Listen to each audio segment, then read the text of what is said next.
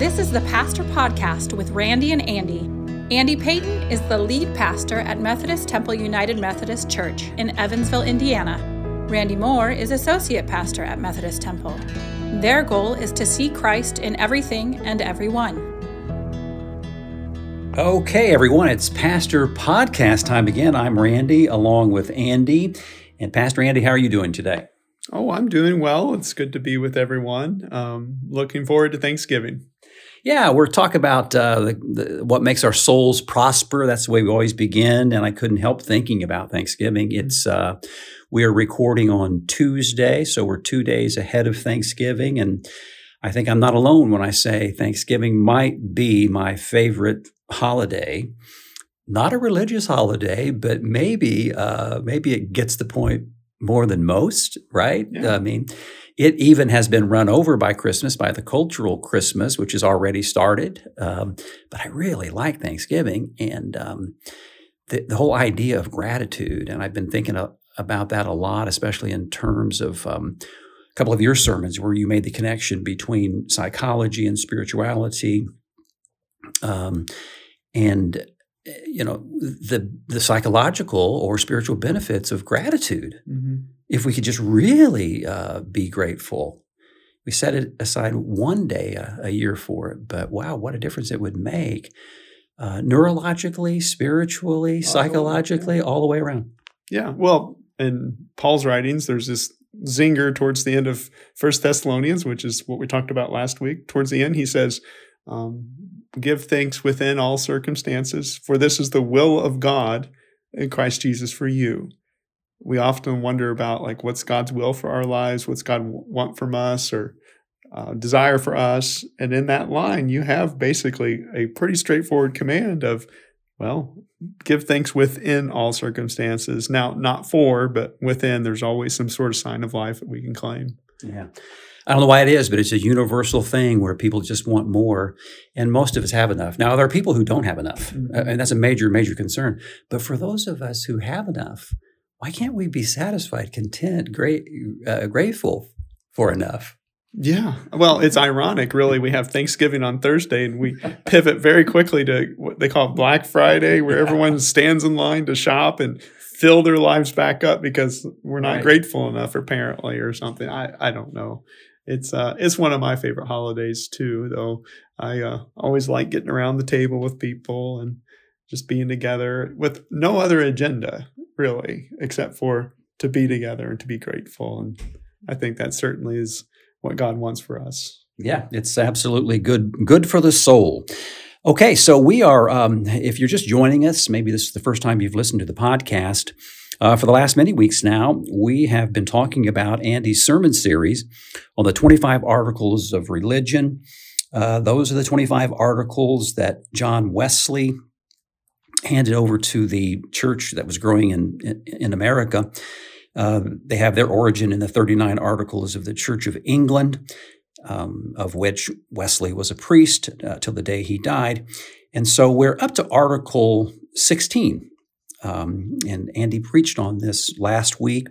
It's about the sacraments. And this one's a little bit tricky because um, this article on sacraments is followed up by articles on the two sacraments of the Protestant tradition, uh, Holy Communion or Eucharist or, or the Lord's Supper and, and, baptism. So we don't want to, you know, we don't want to get ahead of ourselves. Mm-hmm. So I thought what I might do because um, Andy did an Andy thing in the sermon. He talked about being sacramental without using the language, without using the word uh, sacrament. So I thought I might um, try to kind of make that connection and then slip into some of the uh, things that you said during the sermon.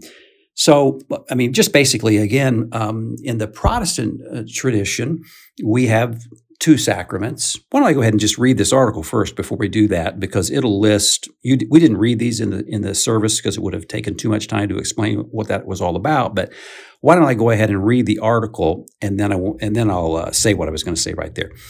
Um, sacraments ordained of Christ are not only badges or tokens of Christian men's profession, but rather they are certain signs of grace and God's good will toward us by which he doth work invisibly in us, and doth not only quicken, but also strengthen and confirm our faith in him. There are two sacraments ordained of Christ our Lord in the gospel. That is to say, baptism and the supper of the Lord. Those five commonly called sacraments, that is to say, confirmation, penance, orders, matrimony, and extreme unction are not to be counted for sacraments of the gospel, being such as have partly grown out of the corrupt following of the apostles and partly are states of life allowed in the scriptures, but yet have not the like nature of baptism and the Lord's Supper, because they have not any visible sign or ceremony ordained of God. The sacraments were not ordained of Christ to be gazed upon or to be carried about, but that we should duly use them. And in such only as worthily receive the same, they have a wholesome effect or operation, but they that receive them unworthily purchase to themselves condemnation, as St. Paul saith. And so I think you can see right there why we didn't read the entire article Sunday.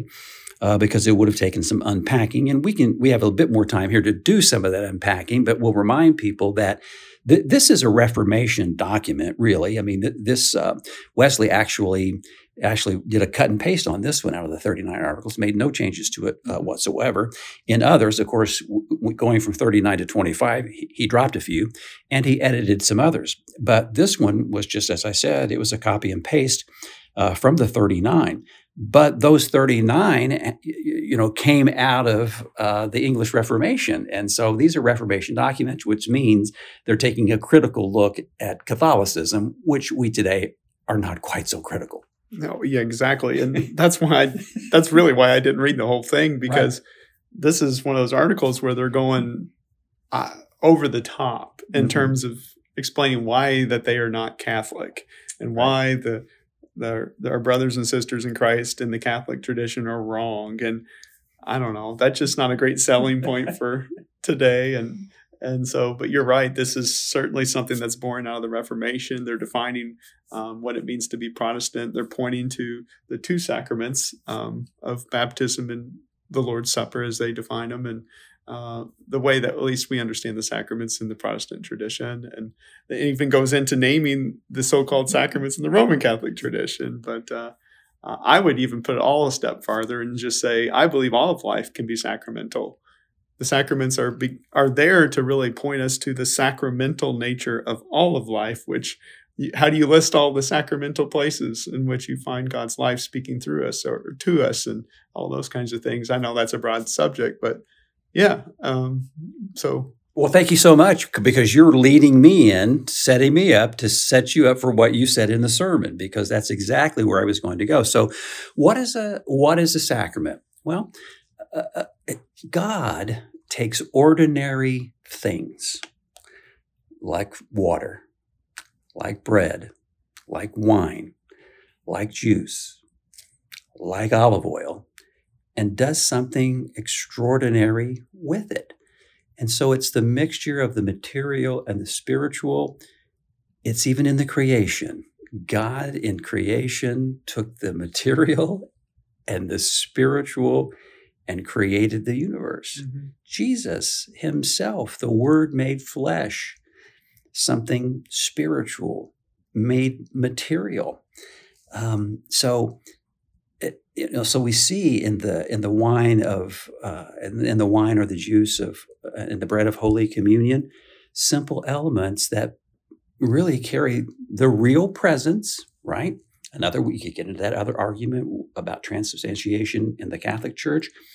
While we don't go that far, we somehow say Christ is present in that for us. There's there's the real there's the real presence uh, baptism, water, such a simple element, but it's it's material. But by the Holy Spirit, by God's grace, it mixes together. And so then I would say, which you just said, where do we stop then in identifying what it is that God infuses with the Spirit? Does He not infuse everything? Yeah. I mean, my simple answer to that would be like, where else did we come from? If God would remove God's presence from us, then we would cease to exist, essentially. Mm-hmm. And so the creator of the universe, who is currently creating the world in which we live in, of course, is going to speak to us, interact with us, make God's presence known to us through the created things of the world. Mm-hmm. And the water baptism and the bread and the wine of communion certainly point in that direction, but it's meant to be a, a an invitation to a, a broader way of looking at our lives. And so if you just stop at the sacrament itself and it doesn't enter you into a new sense of dialogue with life and God, you've really not received the sacrament yet. I mean, I'm not trying to be judgmental here, but you've kind of missed the point. So God's presence, technically speaking, is always with us, always. And what the sacraments do, though, it's kind of like a radio. You tune into that presence with those sacraments, you tune into it. It's always there, sure. But when we receive the bap- baptism, receive baptism, or receive communion, what we're doing is we're we're tuning into that love that's already there. And so as we receive the sacraments through faith, yes, we become vividly aware of God's presence in that moment. There's a real presence in it.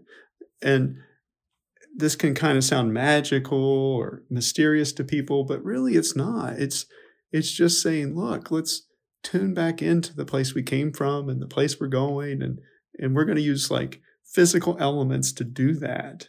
And it's beautiful. Think about how beautiful that is for a moment. Like I think we think I think we think as people, we have to think up God, right? We have to get it all figured out. No. In the sacraments, we're tasting and they're touching our way to the holy. And anyone's welcome to experience that. Even a child can come experience that. And it's just, I don't know, it's central to what it means to be a Christian and to take incarnation seriously. Well, sometimes, not always, um, when I serve communion, I will say something like this. I'll say, you know, I'm going to say these words over these elements, and they're important words, and they they go back, you know, a long way. And the church has been using those words for a long, a long, long time. But sometimes I'll just add, you know what? I don't know how I I don't know how there's anything that I could do that would make these elements more blessed than they already are. Mm-hmm. Um, and uh, like I say, you know, a meal when you go home and, and you have a meal today, maybe it's not a sacrament, but it's sacramental. Mm-hmm. The, the, the, food that you eat, the food that you eat every day. Right. We're back to gratitude we, now. We pray over it. We pray over the food. Like, how can that not be sacred? Like, right. you, let's stop and let's pray. Why? It's sacred. And yeah. this is a sacred moment. This is in, in a very real sense. And I don't think we've been taught to think of it this way but in a very real sense, in that food, God's giving God's self to you to mm-hmm. sustain your life in that moment. Presence. It's presence.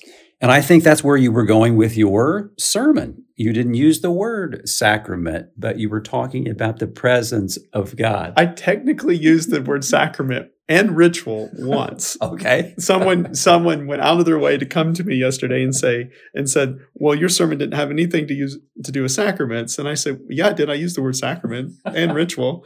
Um, but I was trying to focus on the bigger picture because, as you said, we have a couple other uh, sacramental articles of religion coming up, and well, I didn't want to talk about it all in one sermon, you know. But anyway, yeah. Exactly. Exactly. Yeah. But uh, no, I, I, think that's been the real gift of of this sermon series, and I've said it before, and um, you know that um, you, have put uh, some of these terms, which can be confusing to people. Some people have never heard of them, and they can just get like lost in in all of that. And you try to uh, tr- try to explain these things um, in in a way that people can understand them. And, I, and for me, the connection was was the presence, and we'll get to that the the um, the outside in and the inside out kind of a thing uh, that we'll that we'll talk about. So let's um, let's do that. Let's jump in and uh, talk about your sermon on Sunday. And I'll say real quickly that you don't have to have been here to hear Pastor Andy's sermon.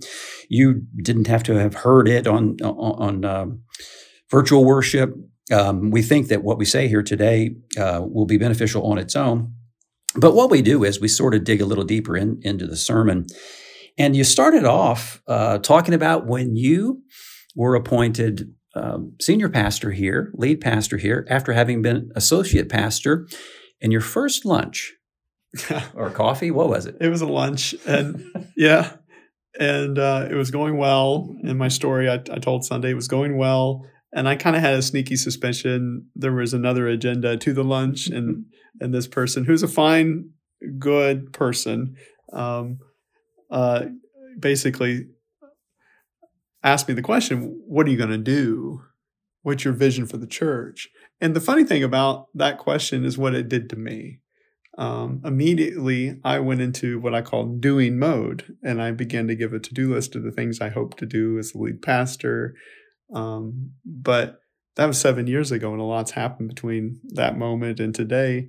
And today, if I was asked that question, I would just probably say something like, Well, it doesn't matter what I want, it's what God wants. And what God wants more than anything else is basically that the world would understand and realize and experience that God loves them and God cares for them. And that's the purpose of the church. And that's the purpose of the sacraments and about anything we else we do as Christians. That's the purpose. We're just basically trying to live our lives and worship in such a way that we're tuning into that love that's always there, that care that's always there. Um, and as I said to you a couple different times last week, this is basically the only sermon I want to preach because it's the one that matters the most is to is to experience God in such a way that we realize that God is um, I'll use the word benevolent. And as we experience that benevolence, we also begin to see the world in our lives through that lens as well. I could think of no bigger challenge, no bigger mission or purpose for what it means to be Christian and be a part of the church. Why do you think it is that some people, and maybe most people, don't believe that God uh, loves them? Do you think it's um, because of some of the passages in the Bible that per, that depict God as an as an angry or a violent God, or is it because Christians haven't been very loving? or some some combination of the two, or what is it?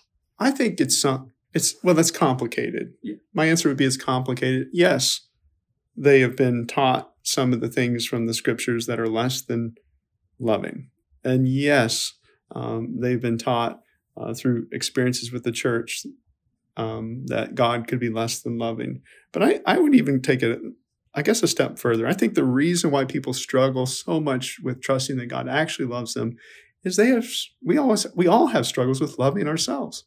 The great enemy of the spiritual quest is self-rejection. And what those outside negative voices do basically is confirm that inner voice of self-rejection. And so that's why it's so hard to convince people that God loves them. I mean, yeah, everyone will nod like, yeah, yeah, God loves God loves me. But then to really experience that, we have to get over our own self-rejection too. And and, and allow it to, I mean, how, how do I explain this here? When we become convinced that God loves us, what inevitably begins to happen is we feel at home in this world and in this life. And let's be honest, a lot of us don't feel home. Mm-hmm. We feel like we don't measure up. We're so critical over ourselves. And uh, when someone says something negative to us, it confirms all those voices and so really when you're when I'm saying, hey, God loves you, God cares for you, it's a lifelong process to actually instill that voice into us. How can God love me when I'm so unlovable? Yes. Yeah. Yes. And and one of the funny we were just talking before our podcast today about silence and how people struggle with silence. I think one of the reasons people struggle with silence is because when we become silent, we have to hear ourselves we have to hear it. And hearing ourselves is not always easy. There's a lot going on within us. We come terms to terms with those negative voices, sinful voices, voices that are less than loving. And so I think in our world today, when during a worship service or something say, was hey, let's take a moment of silence, people get uncomfortable. Well, they're hearing the chatter in that moment. And so when we're trying to say, hey, God loves you, God cares for you, what we're trying to say is, hey, even beyond those voices, there's another voice, and, and tune into that voice. And that's what we're trying to do here. And when we tune into the voice, back to just what I said, we feel at home. Yeah. Yeah. All right. In your sermon, you structured it this way. You took the simple phrase, God loves you, and you broke it down into three parts God loves you. God. it's a big topic. um, there's as many interpretations as there are interpreters for what we're talking about when we talk about God. Um, and I think, quite honestly, there's more than one right answer when it comes to the sacred dimension and the spiritual dimension of our lives. Um, everyone's a little different, therefore, everyone's experience with God's a little different. But in my sermon, the way I differentiated it is like there's two big camps when it comes to God. There's the God of the outside in, and there's the God of the inside out. In the last few hundred years, we've been trained to think of God as the outside in. And what I mean by that is, as a result of the scientific revolution, which has done wonderful things for technology and all sorts of stuff that we have today, one of the shadow effects of that gift has been um, we have been taught to think about this world as a natural process that is separate from the sacred and God. And so, inevitably, what happens is we begin to relate to God from the outside in. God is on st- standing on the outside of our lives in this world, looking in. And just stop and think about how that affects one's prayer life and relationship with God and really relationship with life. You know, hey, God, come over here and help me. Come over here and speak to me. Come over here and save me. And what can eventually happen is people begin to just wrestle with their faith in God they begin to think, none of this really matters. I've prayed and it didn't happen. I listened for a voice, it didn't speak. I'm all alone. So this is a waste of time. That's one of the great tragedies of the Western worldview that we live in, and the Western world that we live in right now, is we've been trained to just see it all through that, I'll call it materialistic lens. that's the God of the inside, outside in. Um, the God of the inside out is really a, kind of a return to the way the ancients saw the world. And in many ways, is a return to what science is beginning to see of the world. I'll add that too. And the God of the inside out says, no, no, no, it's not just materialistic. There's a spiritual dimension to our lives. The sacred dimension is here, it's now, it's working from the inside out. In fact, that's why Jesus, I believe, was overall sent. Jesus was sent to teach us about the name of the God that Jesus teaches us about is Emmanuel, God with us. God is in the midst of the muck and the mire of our lives, working through the processes of our lives. Um, I guess to use an analogy the God inside, the God of the inside out would be the story of Brother Lawrence. I, am sure. I mean, Randy, yeah. I know you, you, know who that Practicing is. the presence of God. Yeah, yeah, yeah. famous book. Yeah. Um, his the story goes of him. Uh, his conversion experience happened when he was standing and looking at a tree one winter and he realized that tree's going to bloom again. There's going to be life that springs out from that tree from the inside out. And, and that changed him. His name became Brother Lawrence of the resurrection as a result of that moment. That's the God of the inside out. That's the God of Christianity. And it's just a tragedy that we have trained ourselves to think of our lives other than that. I, I could go on and on about this because I, I mean, I, I mean, I've said it to you before, Randy. That's like that's that's the mission. That's the mission. You think we think we're all alone. We're not all alone. We think it's all about us. It's not all about us. We are interconnected. We are part of a greater life. It's sacred. It's benevolent. It's guiding us, it's loving us, all of those things here and now. And we're just trying to convince people of it. Pretty good definition of God. All right. We're working on the phrase God loves you. That's God. And uh, the next word we want to delve into is loves. Yeah. Okay. Uh, so, Jesus, God loves like Jesus. And as Christians, that's what we believe. Um, and in the sermon, I differentiated between we can debate a lot about the things Jesus taught. And just to be upfront and candid, some of the things he taught throughout the Gospels sometimes feel like they contradict one another. And we have four different accounts of Jesus' life. And in some ways, we have four different accounts of his teachings. And so there's a lot of debate there. But the one thing we, I think, universally can all agree upon is all the things that he did. And in what he did, the person that he was, the actions that he took, here we find a picture of how God loves us from the inside out. Um, and the sermon I talked about, he healed people, he um, developed f- friendships and relationships with people, he multiplied food for people. Uh, he at some at times did turn over some tables, and those tables to me represented oppression, death dealing ways that the world had kind of got co-opted and possessed by death death dealing practices, and so he turned over some of the tables that represented those kinds of practices. And then ultimately, though, the big thing Jesus did, of course, is he died.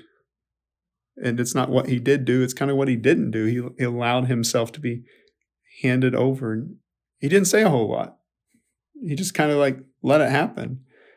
And I think in that moment of him dying, we really do get a picture about how God works in our lives and and how God continues to work in our lives. And so Jesus, of course, dies and he is risen again from the dead. And what we find in that moment is a lens through which we can see our own lives, kind of like the tree of Brother Lawrence. We we see that God is constantly calling out new life in the midst of our lives. And back to gratitude and the spiritual quest again, a spiritual posture, a faithful posture, if this is the lens through which we're seeing our lives in the world, is really about how do I find and claim those signs of life and trust those signs of life I've been given. And that's really what makes a healthy person, right? A healthy person is a person that's adapting and changing and evolving and in a real sense they're they're okay with rolling with the punches. Now that doesn't mean we just kind of lay over and let people run us over. No, um, God does not want death for us, right? That's not the point. Um, but to adapt is being willing to change, though. When life throws you a curveball, you you go with it because you know that you're part of that greater life that's calling out life, and there's going to be new doors open. There's going to be a new path open for us, and and I think more than anything else, if we could understand ourselves as a part of a, a bigger mystery that's leading us in that way, we get a sense of how God loves us. You made me think about my grief share group. And uh, one of the things we talk about there is because we're all dealing with a big death, uh, you know, but we all die to all sorts of things all, all the time.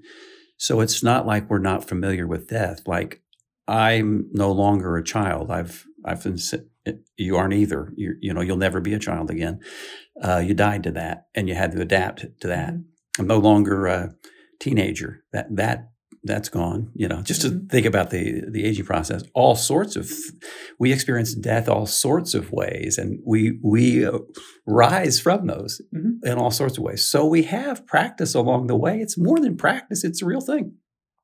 Yeah, it's the rhythm of life. Yeah, yeah. and and our response, though, it's it's kind of in our court. The choice is ours, right? Um, you have seen this in people. I've seen this in people. I've seen it my own self too, and I'm sure you probably would admit, Randy, you've seen it in yourself too. Yeah. We become bitter or better based upon our capacity to claim those signs of life, and uh, and bitterness begins to settle in for a person when they um, get to a place where it feels like a dead end, but they won't and they won't pivot. Mm-hmm. I had a professor in seminary who said that most the angst in the world is the result of people not grieving well. They're not letting it go. Mm-hmm. They're trying to enact a plan, enact a way of life. They're holding on to a person and they're not letting themselves let it go. And just think about what that feels like. You're trying to do something that's impossible. Gosh, that's a heavy burden. I think maybe you've slipped into the third segment here. We've been talking about and breaking down this phrase God loves you. We've dealt with God and loves, and I think we've entered into into you now because you're talking about what happens when you uh, picture God from the outside in. And and that's where that anger comes from, and that greed uh, comes from. And then you told the chip story, which I think uh, I think you should tell tell now because you've uh, Chip is clearly a big part of your life because you've brought Chip up a lot. so Chip's my dog. Yeah, um, he uh, he was born in April, and we bought him in the middle of all the grief and loss that was happening in our life at that time. Yeah. Um, we lost our golden retriever in January, and then uh, we bought Chip. We got Chip in June, and my dad was very sick at that time, and I don't know. I've kind of second guessed myself different points, thinking, was that the best thing to bring in a puppy in the midst of all this? But he really, in so many ways, helped us. Um, but Chip's favorite pastime is he will uh, chew on things that aren't necessarily toys.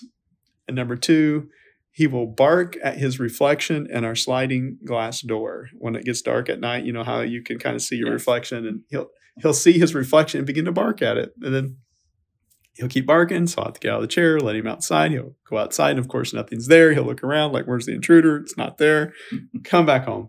And that repeats itself over and over again some nights. But at first, of course, I got annoyed by it all. But then, but then one day I was like, well, why does he do that? And of course, he's a dog. But the bigger point is he has no idea who he is. Mm-hmm. He doesn't know what he looks like. Right. And that's, uh, I think, the problem with humanity in a lot of ways. Um, we've lost a sense of the sacred connection in our lives. We we don't see the world with meaning. We don't see the world through the lens of benevolence or faith anymore, and we're basically left to bark at our reflections. Internally, we're angry because we've kind of lost a sense of that bigger connection, and we project that out to the world around us. And we blame people for our problems. We blame people for our issues. We we start barking at the world. And so I would suggest that maybe the the biggest sign that someone has been converted, truly converted, is they stop barking at the world. Stop it. They don't see the people through the lens of judgment or anger or greed. They don't they don't love people in a needy way anymore. Um, they just simply love. And why do they simply love? because they've got to that place where they realize that, hey, God already loves me. And the sign of a person who's been loved well is they begin to want to love others.